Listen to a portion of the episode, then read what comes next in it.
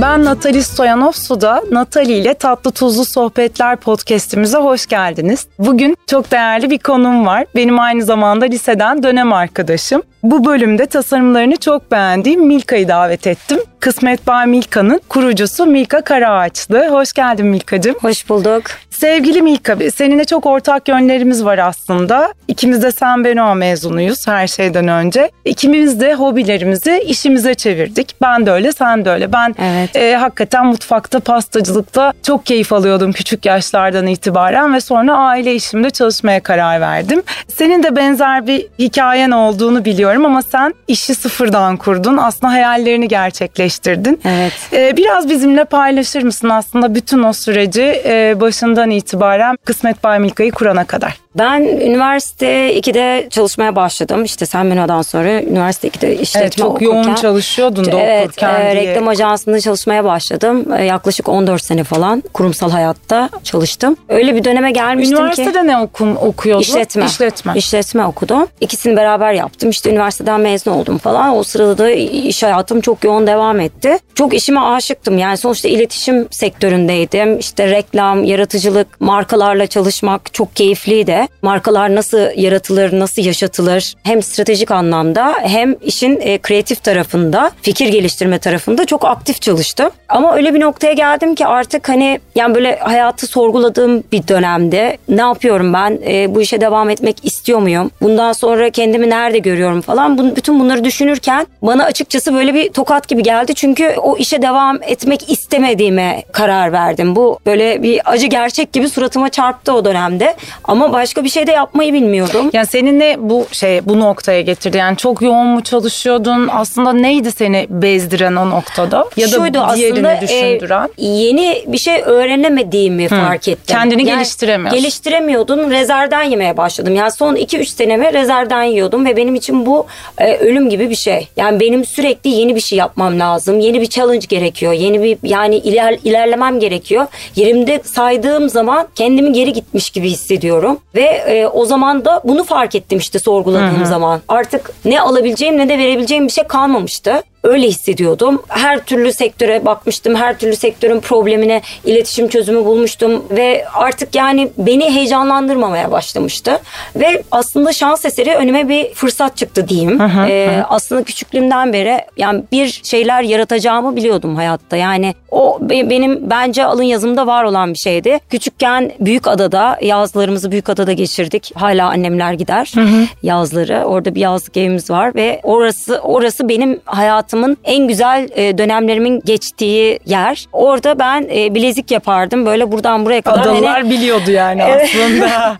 evet yani kendi bileziklerimi kendim yapardım. İplerle örerdim. İplerle isimli bilezikler yazardım falan. Öyle bir dönemim vardı. Ama sonra tabii hayatın akışı beni başka yere götürdü. İşte işletme okuyayım. İşletme iyi bir şey. Çünkü ne yapmak istediğimi bilmiyordum. Her yöne kullanabilirim öğrendiklerimi diyerekten hani işletme okudum üniversitede. Çok da yanlış olmamış aslında. Yanlış olmadı evet. evet. Ve ondan sonra önüme çıkan fırsat da şöyle oldu. Ben e, Londra'da yaşayan arkadaşıma bir nazar boncuklu kolye. Yani o zamanlar nazar boncuğunu mücevherde kullanmak bir modamsı vaziyetteydi kapalı çarşıda.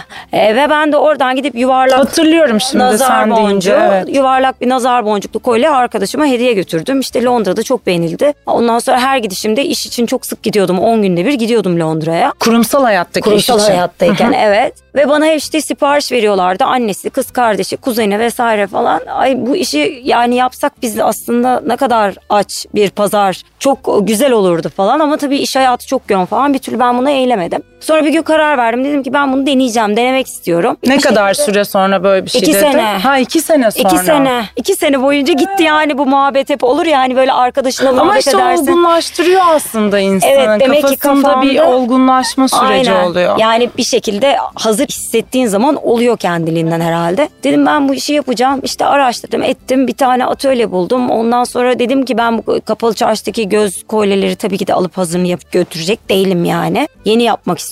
Kendi yorumumla bir göz yapmam lazım. Yorumladım. İşte çizdim onu nasıl olmasını istediğime göre ve onun bir sürü farklı kalıbını ve rengini yaptırdım. 70 tane farklı göz yaptım ben. Farklı taş renklerini Bir göz ve kullanarak. 70 tane farklı. Evet. Ve onları işte Londra'da bir şekilde biz satışa sunduk ve Christmas öncesiydi. 3 haftada onlar satıldı falan filan. Yani işin satış kısmının benim için hiçbir önemi yoktu aslında. O mücevherleri tasarladığım o 3-4 hafta benim esasında hayatımda bir kapı aralandı. Ve ondan sonra girdim ben o kapıyı açtım ve girdim. Çünkü çok çok heyecanlandım. Ama Yeni tabii bir- tasarımlarının bir karşılık bulmuş olması da Güzel bir şey ya da senin ki. hani orada bir fırsat gördün. Gözler gidiyor. Hani orada Evet. onu hemen yakala. Hani sonuçta hepimiz herkes yani benim de bir sürü arkadaşım var, o var, bu var. Yıllardır göz götürürüm. Hiç aklıma hani gözle takı yapıp da götürmek. Yani o biraz aslında kendi içindekini farkındalığın Evet. demek ki yüksekmiş kendinle Evet. ilgili de neticede. Evet galiba öyleydi. Tabii yani. tabii başka bir açıklaması Ee, yok. Ama yani o üretim sürecinde benim yaşadığım o yeni bir şey öğrenme hani dedim ya çok sıkılmıştım diye. Herhalde orada ben Ustalarla çalışmak, ustalarla çalışmak e, bir de görmek. yani o işim de devam ediyordu. Akşam 6.30-7'de çıkıp kapalı çarşıya gidip gece 12'lere 1'lere kadar atölyeyi kapatmayıp hani kalacaksınız benle deyip ya o şekilde o şartlarda bitti o koleksiyon. Ve ondan sonra dedim ki ya ben buna aşık oldum. Ben buna devam etmem lazım. Tabii ki o 3 hafta içinde bütün öğrendiğim 14 yıllık bir pazarlama tecrübesi de, iletişim tecrübesi de yardım etti. Markanın adını koydum, stratejisini yazdım. Nerede O üç satılması haftada mı gerekiyor? yaptın onları? E tabii, ondan demek sonra aslında da- iki ay ve üç hafta olmuş olabilir aslında. o. Tabii o sonra devam etti. Bu dediğim 2009'daydı. 2009'un Kasım'ı aralığı işte tam Christmas öncesi. Sonra 2010 Nisan başı ben işi bıraktım. Dedim ki ben bunu yapacağım. Ve ondan sonra başladım yani. Ee, Kısmet Bay Milka dönemi o şekilde başladı. 2009 diyorum ama esas şirketimin kurulması 2010 Nisan'dır. Hı hı hı hı. Ve sonra e, ofis hani bir süre herhalde Ofis ev. ofis ev. Tek başına. tamam, Tek başına bir şirket. biraz anlat. Tek başına Çünkü bir şirket. bun- bunlar hani hep ilham veren şeyler. Evet. E, bundan sonraki işte dinleyenlere, merak edenlere kendi içindeki cevheri fark etmek için e, hep ilham veren şeyler. O yüzden biraz oraları hani oralar Evet. nasıl gitti? Başlangıç nasıl oldu? Şimdi bir kere öncelikle yani pazarda böyle bir marka yoktu. Böyle bir marka derken neyi kastediyorum? Mücevher dediğin kuyumcudan alınır. Traditional kuyumcudan kapalı çarşı ya da her ailenin tanıdığı bir e, aile dostu kuyumcusu vardır. Hala da o tradition devam Tabii. ediyor ülkemizde. Oradan alınır. Mücevher setler halinde işte kolyesi, küpesi, yüzüğü neyse takım halinde alınır. Nişanda takılır, düğünde takılır ya da bir okazyon olduğu zaman satın alınır. Hediye götürülür ve o kasa bekler.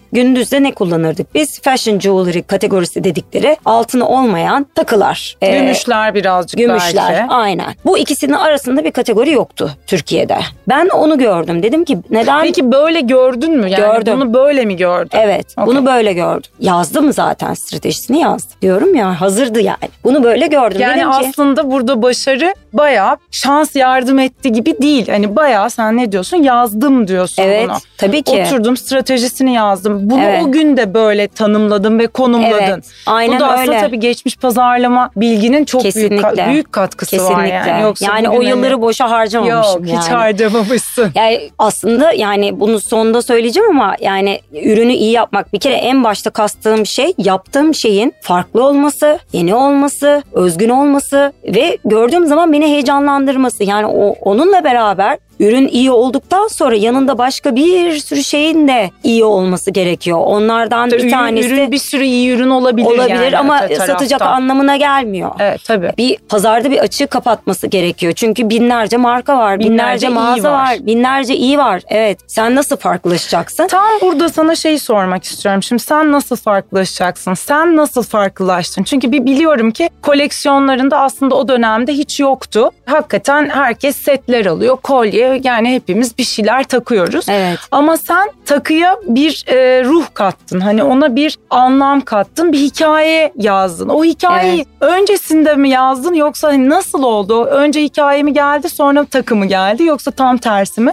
Hani biraz o fikir nasıl geldi? Hepsini Ee, biraz Başlangıcını söyleyeyim. Ee, sonrası zaten hep hikaye yani. Hep işte Ee, evet ama bu takıya başlangıçta hikaye çok- yoktu. Başlangıçta çok aslında iç içe olan ben zaten bu markayı ilham olmak, ilham vermek için yarattım. Yani dedim ki bu bir dünya markası olacak. Ya ilk günden. Daha evde tek kişilik şirket işte o kısmı anlatıyordum Evet. ya. Ay, pardon, yine dönelim oraya da yani bu şirketi, arada. şirketi kurdum. Tek kişilik şirket. Faturaları da kendim kesiyorum. Yani Tek kişilik dev kadro.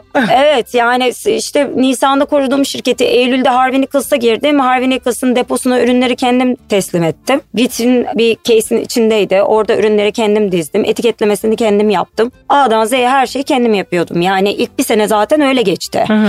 Ve ondan sonra yani büyümek tabii öyle bir şey. Biraz önce de anlatıyordum. Büyümek hiçbir zaman bitmiyor. Hep ileriye gitmek Tabii. var ya. Her zaman yeni ihtiyaçlar doğuyor ve işte ne zaman ki dedim ki ben artık yapamayacağım. e, bir tane şoförüm olsun. Hani kapalı çarşı en azından gitsin gelsin. Ben de evde işimi yapayım. Çünkü ev ofis oldu. Tabii. Ve ilk aldığım kişi Ercan şu an hala beraberiz.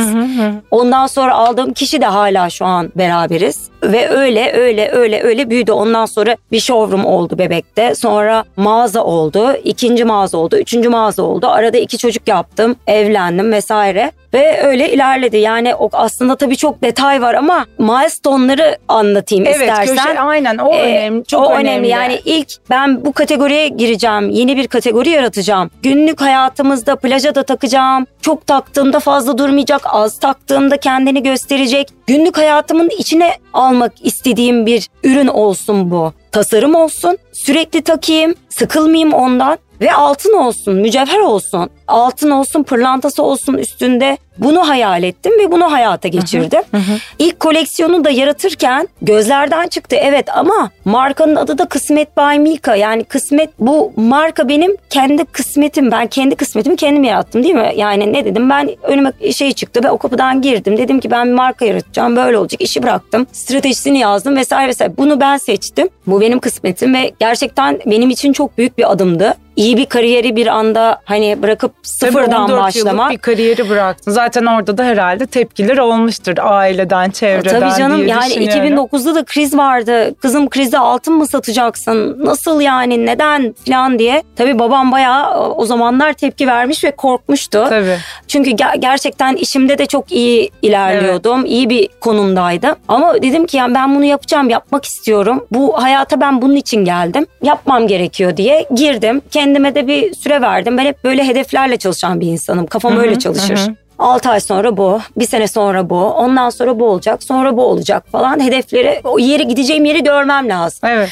Ancak o şekilde oraya gidebiliyorum. İşte dünya markası olacak. Harvey Nichols'ta satmam gerekiyor. Oraya girmek istiyorum. Çünkü Harvey Nichols bir dünya markası. Ben Paris'te şova gittiğim zaman bana soracak bayırlar nerede satıyorsun diye. Ben de Harvey Nichols diyeceğim o zaman. Bu benim işime yarayacak bir şey. O yüzden oraya girmem gerekiyor. Oraya girdim. Sonra baktım hiç satış olmuyor yani. Harvey Nichols'a girdim. Harvey Nichols'a giren ilk Türk markasıyım. Kasa yanında mücevher. Türkiye'de department store'da mücevher Satılması satılması yok yoktu. şey yok Öyle bir şey asla yani. Kuyumcu da satılır. Orada altın olamaz. Kısmet by Milka Türk mü? Nedir bu? Malzemesi nedir falan. Ya, insanların kafası İşte karışıyordu. altın mı, pırlanta Altın mı mı pırlanta mı nasıl bir şey bu falan diye insanların kafası karışıyordu. Benim bunu bir şekilde moda yapmam lazımdı.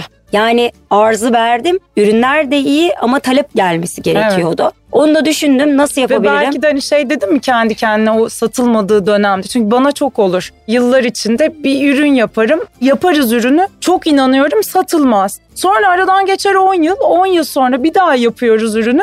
Deli gibi Acayip satıyor. satılıyor. İşte Hani o- öyle bir hissin oldu mu mesela Harvey benim Nichols'a koyduğunda? her zaman her koleksiyonda o hissim, var. hissim vardı. Ve oluyor. Koleksiyon 6 ay sonra satmaya, Satmaya başlıyor. başlıyor. İnanılmaz Ve bir diyorsun şey. ki herhalde olsun Allah'ım yanlış yaptım Evet herhalde. yanlış yaptım yanlış şey çıkardım Evet. falan 6 ay bir sene bir kere müşterinin onu görmeye alışması. Neden? Hı. Çünkü yeni. Yeni. Yeni. Ve görmemiş aslında. Görmemiş hiç alışkın değil. yapılmamış bir şeyi yapıyorsun. Peki nasıl sattırdın Harvey Nichols'ı? Harvey Nichols'ı nasıl sattırdım? Şimdi ben bir koleksiyon yapmıştım. Böyle iki tane iç içe giren halka. Çok basit. Biri siyah pırlanta, biri beyaz pırlanta. Ve o onun da hikayesi şuydu. Hayatta her zaman tezatlar var. Biri varsa diğeri de var olabiliyor. Biri yoksa diğeri de olamıyor yani. İşte yazla kış gibi. İşte güzellik, çirkinlik.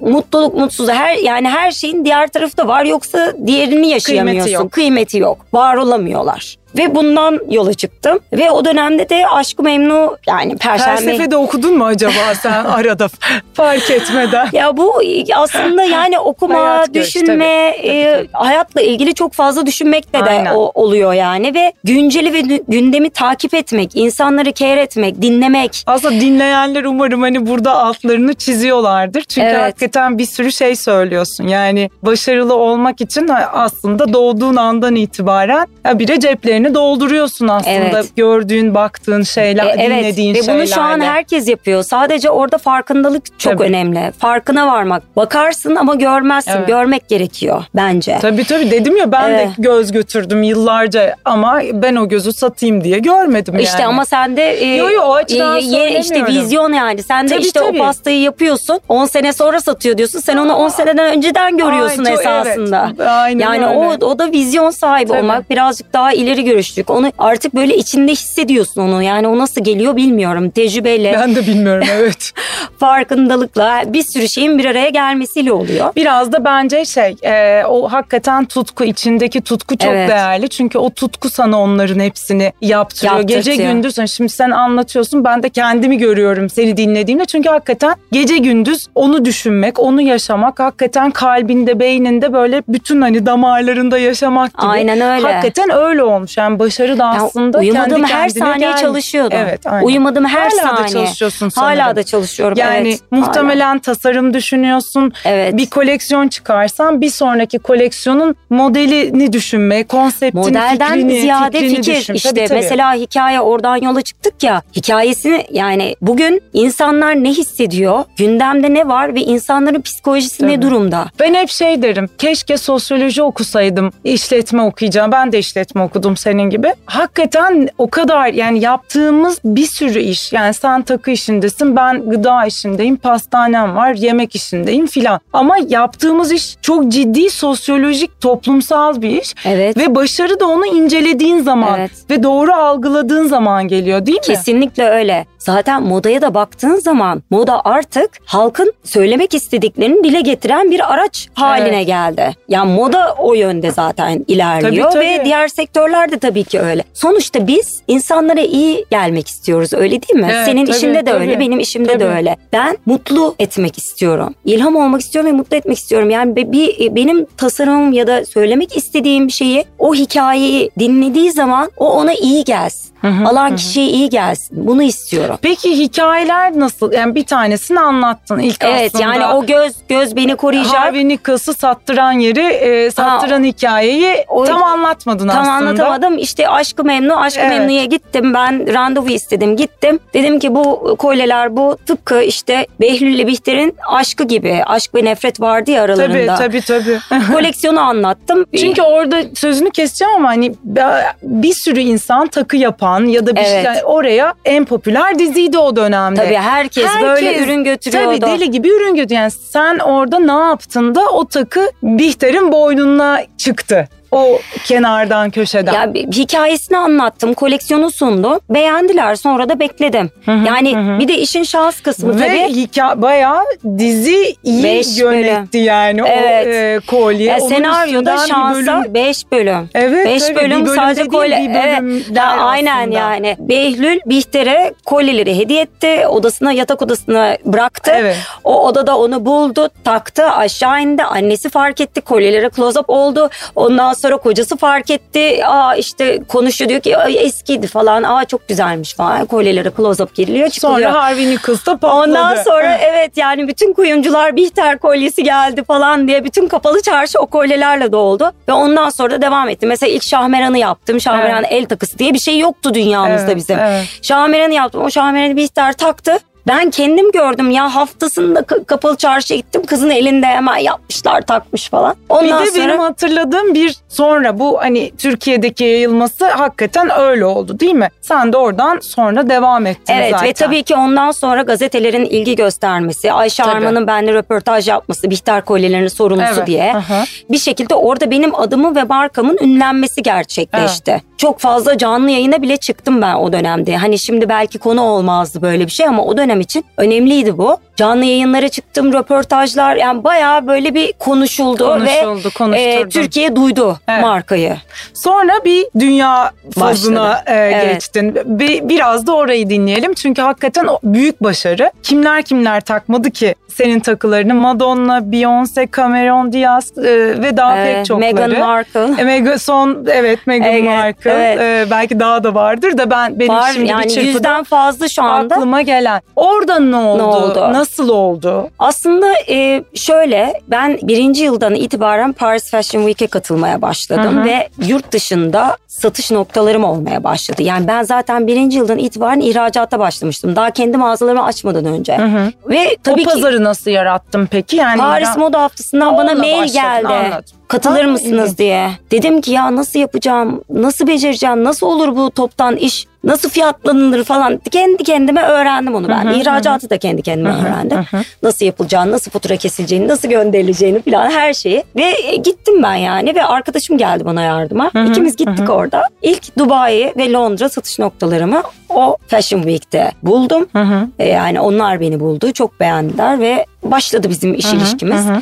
Ondan sonra da işte her sezon gitmeye başladım. Sonra Amerika'ya gitmeye başladım. Zaman içinde satış noktalarım arttı. E, Neiman Marcus'a girdim. İşte Londra'daki Harvey Nichols'a girdim vesaire vesaire. Bayağı iyi noktalarda satılmaya başlayınca ünlülerin stylistleri ya da ünlülerin kendileri bu noktalardan alışveriş yapmaya başlayınca benim ürünlerim bir şekilde onlara ulaşmaya başladı. E, Sen özel bir yani onlara ulaşmak için ekstra farklı bir çaba sarf etmedin bu noktada. Ee, aslında bir dördüncü ya da beşinci senemde benim Amerika'da biz bir showroomla çalışmaya başladık ve oranın PR departmanı vardı.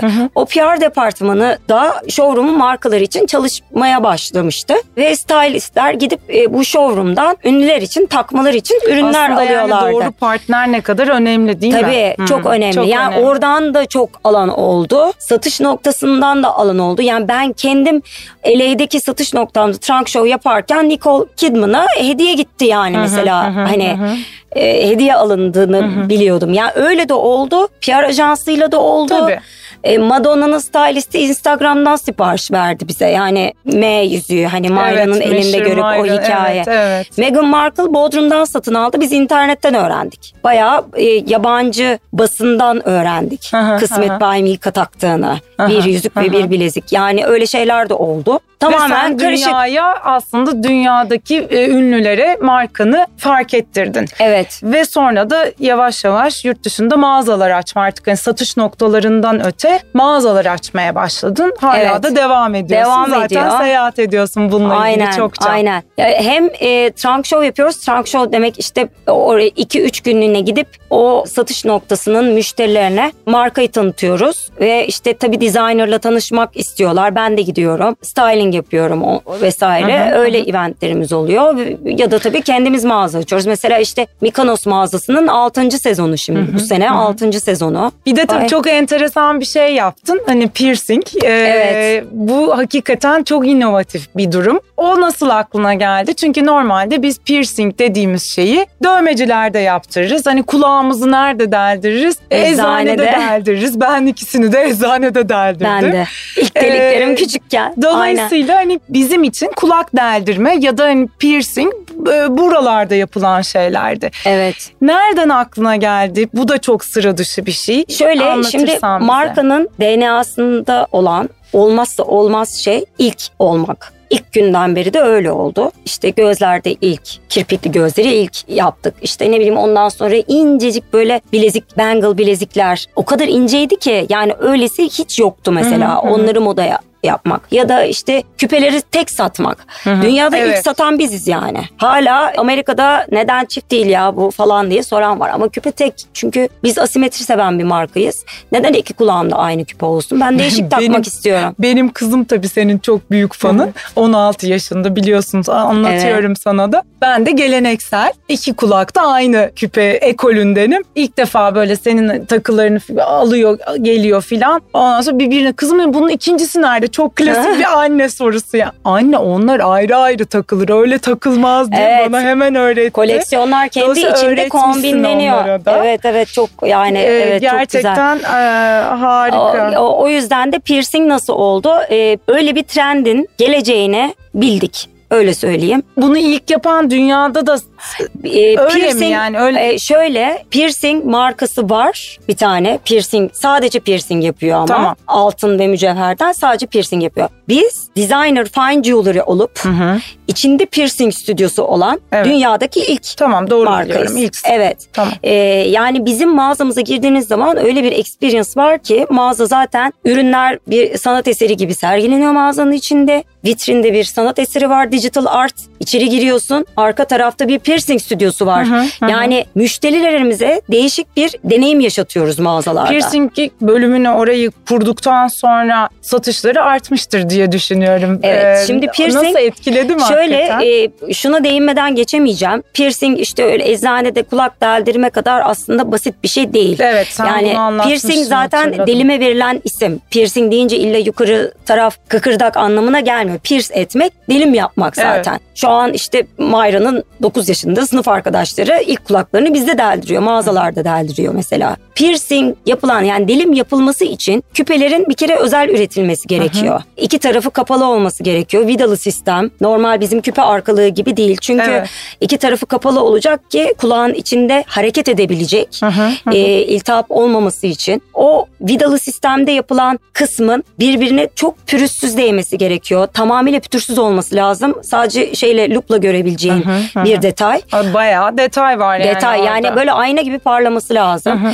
Altının alaşımında nikel denen bir madde var. Kullanılır. Bütün altın takılarda nikel vardır. Evet. Bizim ürünlerimizde nikel yok. Biz çünkü kendi atölyemizde kendimiz yapıyoruz dökümü. Hı hı, hı. Ürünlerimizde nikel yok çünkü nikel alerjen bir maddedir. Hı hı, hı hı. Onunla eğer delimde, delim yaparken deleceğiniz küpede nikel varsa iltihap olma olasılığı çok yüksek. hı, hı. Bütün bunların argesini yapmak ve bu üretimi çözmek zaten bir buçuk senemizi aldı bize. Tabii. Çok kolay bir iş değil Ama yani. bir de deneyim yaşatıyorsun aslında Evet. öbür tarafta. Ama ciddi bir inovasyon yani inovasyon Evet. dedin O ya ayrı, tabii. Argesi ile olan, beraber evet. inanılmaz bir inovasyon yani şu anda piercing üretimi yapmaya başladılar ama nasıl yaptıklarını bilmiyorum ben. Hmm. Yani içlerinde nikel varsa onunla kesinlikle dilim yapılmaması gerekiyor. Ee, Bu çok önemli bir çok nokta. önemli ya Evet, da o vidanın vidanın birbirine yapıştığı yerde pütür varsa orada bakteri birikiyor. Bir de böyle bir yani yanlış bir piercing sonuçta piercinge karşı "Ha bak gördün mü oraya yaptırınca iltihaplanıyor gibi, gibi bir şey. de e, ön yargı tabii da canım evet ve sonuçta. yani gerçekten çok acı verici bir şey yani iltihap olduğu zaman doktora gidilmesi gerekiyor. tabii. Öyle Evet. kendi kendine Yani o yüzden çok dikkatli ve aslında hakikaten bu işi ciddiye alan ciddiye alınması, al- gerekiyor. Yani bizim şu anda American Piercers Association'dan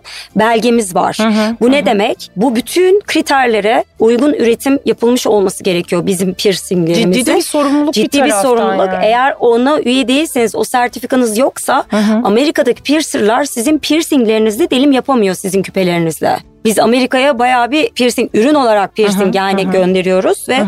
bizimkilerle rahatlıkla delim yapılabiliyor. Yani bu hani ciddi bir kategori, ciddi bir alan ve biz şu anda bizim bütün mağazalarımızda piercing stüdyosu var. Eğitimli piercerlarımız var. Kimin deldiği de çok önemli bu Tabii, arada. yani tabii, mesela tabii. yamuk deliyorlar. Yamuk hani o, o çok Bitti e, yani. bitti yani Evet. yamuk hani. Senin bir de benim çok takdir ettiğim bu takılar senden önce çok Türkiye'de üst üste takılma gibi bir şey yoktu. Evet. Gerçekten hani bir yandan baktığında bence bu pazarlama açısından da satış açısından da inanılmaz bir keşif. Çünkü takılar yani aynı markanın takılarını da üst üste taksan bunlar sırıtırdı yani hiçbir Evet zaman doğru söylüyorsun. Hiçbir zaman onları üst üste takamazsın. Ama senin takılarını üst üste takmazsan neredeyse bir şey ifade etmiyorlar. Benim mesela senin bir tane takım var habire ben böyle dur şuna ikinciyi de alayım. Üçüncü de olmadı Talya'dan gidiyorum alıyorum bir tane. Hakikaten öyle bir şey var. Şimdi bu gerçekten ticari bir yani sen bunu tasarım için ilk başta yapmış olabilirsin.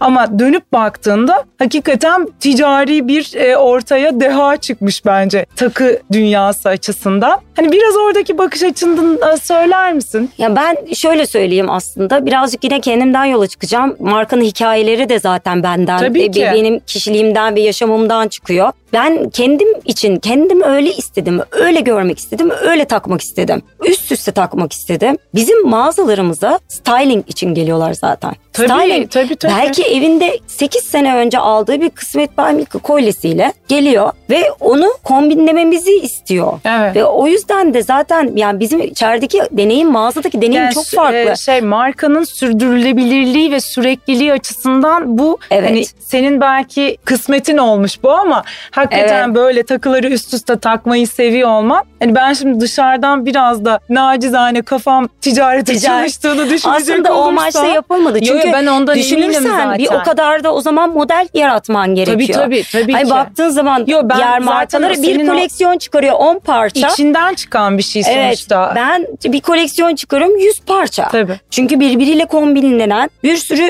farklı kolye Aynen. yapmam gerekiyor. Ama Tabii ki. onun işte kendi içinde bir dengesi var. Diyorsun ya taktığın Çok zaman önemli, iyi çok durmazdı. zorlayıcı bir şey tasarımcı yani açısından. beş tane kolye takıyorsun. Hiçbiri birbiriyle yarışmaması lazım. Aynen. Birbirini bütünlemesi gerekiyor. Bir tane kahraman olması gerekiyor. Gibi gibi işin bir aslında geride bir gözü çok var. ciddi bir uzmanlık var aslında. Yani Evet. onu söylemeye çalışıyorum ama günün sonunda baktığın zaman ticari olarak da baktığında harika bir şey yani bir taraftan. Gerçekten tebrik ederim seni Teşekkür ayrıca. ederim. Peki çok yoğun bir temponun içindesin. Biliyorum ki sonradan bu yoğun tempona eşin de dahil oldu ve birlikte Evet. bu işi götürmeye bildiğim kadarıyla birlikte yapıyorsunuz değil mi? Birlikteyiz, evet. Ee, Deniz'le birlikte. Oralar nasıl gidiyor? Kaç senedir berabersiniz işte? Birlikte olmanın karı koca çünkü hani hem zorlukları hem kolaylıkları vardır. Aynı zamanda annesin, iki tane çocuğun var. Deli gibi çalışıyorsun hala çok yoğun bir şekilde. Evet. Bütün bunların hepsi bir arada Nasıl bir- oluyor? Nasıl oluyor? Biraz oraları e, ipucu verelim dinleyenlere, izleyenlere. Ee, Deniz 2013'te e, katıldı. E, yani yaklaşık işte 9 sene oldu Dokuz, aslında. Evet, yani olmuş. Ben sanki daha geçmiş gibi Yok yok anlamıştım. Ee, yani çok başlarındaydı ve hı. Deniz'in gelmesiyle tabii çok ciddi açılımlar oldu. Çünkü onun bilgi birikimi ve tecrübesi benden çok farklı. Ben daha çok tasarım, duygu, ilham böyle kafalarda gezerken o daha Matematik Yani tarafında mı? hem matematik tarafında hem de mesela atölyeyi okurdu. A'dan Z'ye sıfırdan biz atölye kurduk. Her Tabii. şeyi içeri Şimdi aldık. bayağı kaç kişilik Tabii. senle konuşmuştuk bunu. Evet Ee, evet şu an 40-50 yani kişilik bir 100, atö- 100 kişi tabii canım yani bayağı Bayağı kalabalık bir kadro. konuşmayalı e, bayağı Evet. arttırmışsınız. Aynen ve atölyeyi sıfırdan kurdu. Yani bütün işte e, Amerika bağlantıları, Hı hı. Mikonos mağazasının açılması, Dubai şimdi açıl yani bütün İkiniz bu de çok seyahat New business, ediyorsunuz bu evet. arada değil mi? seyahatleri bölüşüyoruz. Ben İstanbul'daysam o gidiyor. O İstanbul'da çocuklarla kaldığında ben gidiyorum. Öyle bir Ee, şey. Instagram'da görüyorum. az arada beraber olabiliyoruz. birbirinizi Evet. paylaşıyorsun. Evet aynen yani işte Çocuklarla. geçtiğimiz cuma ben akşam Mikonos'tan döndüm o sabah Amerika'ya gitti Aha, birbirimizi aha. görmedik yani Aha. daha kaç zaman oldu. Ya onun girmesiyle dediğim gibi yani çok aslında farklı benim çalışmadığım ve bilmediğim kaslarımı çalıştırdı. Evet. Çok güzel bir birliktelik oldu o anlamda. Başta çok az kişiydik tabii şirkette her gün birbirimizi görmek falan e, hiç iyi değildi. Güzel bir şey değil yani. Tabii. Şimdi Ee, iyi gelmiştir seyahatler. Şimdi hem seyahatler hem gündüz birbirimizi görmüyoruz artık. Çünkü çok farklı alanlarımız. Sadece toplantı yapmamız gerektiği zaman toplantı saatinde bir araya geliyoruz ve toplantımız Evde konuşuyoruz. Ee, işte. işte. o ona kalsa o konuşmaz da. Ben birazcık o konuda Heyecanlı. bazen kendimi tutamıyorum. Evet. Kadın, Evet, kadınlar dayanamıyorum. biraz evet öyle olabiliyoruz Ee, evet biz. aynen yani çünkü kafam başka yerde olmuyor. Evet. Ee, Onu bir maalesef- halledip bitirmek kenara koymak ya istiyorsun. işte onu hala üzerinde çalıştığım evet, bir şey ben de öyle. Ben de çok üstünde Yapamıyorum çalıştığım yani. bir şey. İnsanın gelişimi hiçbir zaman bitmiyor gerçekten Evet, ve hakikaten. çocuklardan da çok şey öğreniyorum. evet. Hala öğreniyorum yani. Çocuklarla nasıl oluyor dersen bebekliklerinde pek beni göremediler. Zaten e, hamilelik yani karnımda ikisi de bütün dünyayı gezdi. Ben böyle 7 aya kadar falan bayağı seyahat ettim. Ondan sonra doğduklarında da çok yine seyahat ediyordum ama 4-5 günden fazla uzak kalmamaya dikkat ediyordum ki sütüm bitmesin diye. Bir de o arada dönem- onu da hallediyordun yani. Evet. Evet, bravo. Evet. Sütün bitmesin diye uğraşıyordum. 8 ay ikisini de emzirdim. 8'er ay. Ondan sonra tabii yani okul vesaire mümkün olduğunca onlarla olmaya hafta sonlarımı eskiden cumartesi de çalışıyordum. Şimdi cumartesi çalışmıyorum artık. Bayağı benzer hikayelerimiz Cumartesi, seninle. pazar onlarla olmaya çalışıyorum. Ee, mümkün olduğu kadar işte akşamları eve erken gelmeye çalışıyorum. Ee, onlarla vakit geçirmeye çalışıyorum. Çünkü ben de onları çok özlüyorum. İstiyorum. Tabii ki, tabii ki. Oluyor mu? Yani hiçbir şeyi tam yapamıyorum ben bence. biraz daha önde çocuklar Evet. açısından Daha öndeyim. büyük çocukların, daha evet. büyük çocuklar. Hakikaten hani bu- buradan sana tavsiye edebileceğim şey. Ben geriye dönsem biraz daha onlarla vakit geçirirdim. Orada biraz hakikaten kaçırıyoruz. İşine tutkuyla bağlı olan insanların ve mükemmeliyetçi karakterde olan insanların biraz annelerin. Sanırım problemi bu. Evet. Şimdi dönü- dönüp Bence günümüzün problemi bu kadınlar evet, için. Dönüp baktığımda e, o dengeyi biraz daha iyi kurabilirdim. Senin vaktin varken kurmaya çalış bunu. Ya o birazcık ama markayı getirdiğin Evet. dönem e, noktayla da çok alakalı. alakalı. O dönemde her şey o kadar yeniydi ki mecburdum ne yani. yapacaktım? Başka Evet. şansın Ya da ben. Mayra'yı her gün ofise götürüyordum. Tabii. E, Orada uyuyordu. öyle bir şansı vardı. Vardı yani. Tabii. evet. Aynen. Peki son bir soru. Çünkü bence çok enteresan. Buz hokeyi konusu. Ay, evet. Biraz on buz hokeyine sponsorluk verdiniz. Daha da önemlisi kız takımının buz hokeyine sponsorluk yaptınız. Burada benim şöyle bir şey çok dikkatimi çekti. Hani erkek takımına da verebilirdin ama kızlara verdin. Bir kere sen kendin bu işe başladığında tıpkı benim gibi erkek dünyasının içine attın kendini. Evet. Ve e, orada sanmıyorum ki çok büyük bir zorlukla. Ben mesela hiç zorlukla karşılaştığımı söyleyemem. Ben de yani, karşılaşmadım. e, Öyle bir beklentim de yoktu. Ve hakikaten de karşı senden de hiç öyle bir şey evet, hissetmedim. Evet.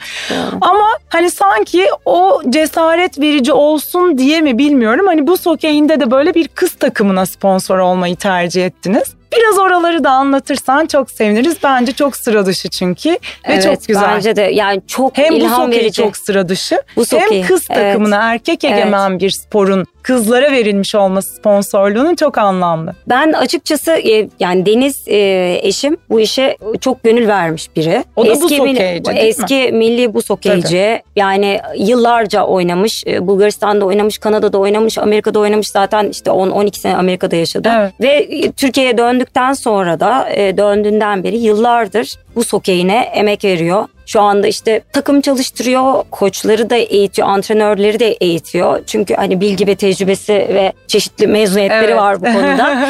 ve ben yani o, onunla beraber olduğumdan beri e, bu konunun içindeyim. Tabii duyuyorsun E, sürekli. Mateo 3 yaşından beri hokeyde Evet. zaten. E, çok yani Türkiye'de bu hokey var mı? Yani hani bilir miydik ki böyle bir dalın Tabii. olduğunu bilmezdik. Ben de Deniz'le o olaya girdim ve çok güzel hikayeler var bu konuda. Gelir seviyesi iyi olmayıp hani Hı hı. sokakta olan bir takım çocukları alıp Zeytinburnu'nda sporcu yapmış bir kişi kendisi. Hala Ne şu an oynuyorlar değerli, çocuklar. tabii. E, takımda oynuyorlar Zeytinburnu'nda. Yani çok güzel şeyler yapmış. Her gün 7'de işten çıkıp hokeye gidiyor. Yani öyle bir şey. Bu sene İstanbul Büyükşehir Belediyesi'nin ilk defa kadın takımı kuruldu. Ve ben bunu duyduğum zaman dedim ki ben bu takıma destek olmak istiyorum. Yani ne yapıp ne edip yani bir şekilde bunu ayarlamam lazım. Bu işe ben gönül koydum.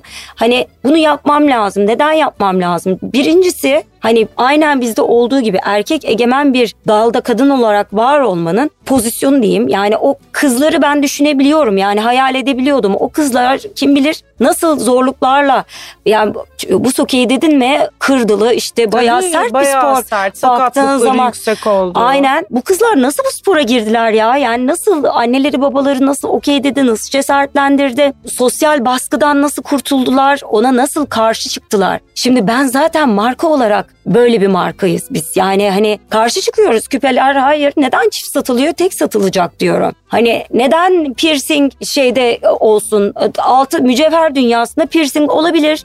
Sokak kültürünü ben mağazama taşıyabilirim. Ya da ma- mücevheri sokağa taşıyabilirim. Böyle düşünen bir kafayken ben bundan çok etkilendim ve bir şekilde biz e, ayarladık ve biz destek olmaya başladık bu takıma e, senenin sezonun başında. Çok güzel de bir film çektik. Yani aslında buradaki amaç, tek amaç böyle bir takımın varlığını Türkiye'ye duyurmak, bu takıma destek olmak ve daha çok kız çocuğunu buz hokeyine yöneltmek, yönlendirmek, onlara ilham olmak ve gerçekten de başarılı olduğumu biliyorum bu konuda. Çünkü kızım başladı. Kızım asla katiyen bu sokeyi oynamam Hadi diyen ya. kızım takım sponsorluğundan sonra filmin çekimlerine geldi ve Ha, e, orada ablalarını Evet, e, o takımdaki kişilerle de tanıştı ve bu sponsorluktan sonra bu okeyine başladım Ayra. Hani çok ya kızım başladı yani E, ona ilham olabilmişiz. Başka bir şey de var. Yine orada bir o kadar güzel ben ben de eski sporcuyum, voleybolcuyum biliyorum. Sen aslında Türkiye'de az yapılan bir dala sponsorluk vermekle kızlar tarafından az yapılan aslında onların Türkiye olarak dünyadaki başarısının önünü de bir şekilde Tabii ki. açıyorsun. Çünkü çok rekabetçi bir dal olsa onların sıyrılması çok kolay değil ama bu hokeyi Evet. çok rekabetçi bir dal değil. Ee, o bakımdan kızların çok daha Rekabetçi bir dal değil, popüler bir dal değil. Tabii, bir tabii. kere aslında zaten olay o. Yani voleybol olursun, basket Tabii, olursun, e, onu yani bir sürü bilinen sporlar var. Onlara zaten bir sürü sponsor var. Buraya ilgi yok. Aynen. Ben o ilgiyi uyandırmak ve bunun arkasını açmak istedim. Yani gelecek sene daha çok sponsorları olsun. Bence daha ileri bayağı gitsinler. bir şey yaptın çünkü bak işte ben fark ettim. Şimdi senle burada bunu konuşuyoruz. Daha çok insan duyacak. Dolayısıyla çok e, bence çok değerli bir şey yapmışsın. Aklına ruhuna sağlık gerçekten. Teşekkür ederim. Ne kadar güzel. Valla sohbet bitmez. Ee, Soracak, konuşacak, senden ilham alacak çok şey var. İnşallah bir dahakine zevkle daha Memnuniyetle. devam etmek, sohbete isteriz. Çok teşekkür ederiz Ben çok geldiğin için teşekkür Milkacığım. ederim. Çok sağ ol, başarılar diliyorum. Teşekkür ederim sana da. Ben diliyorum. Bu bölümde sevgili Milka Karaağaçlı ile beraberdik. Bir dahaki bölümde görüşmek dileğiyle.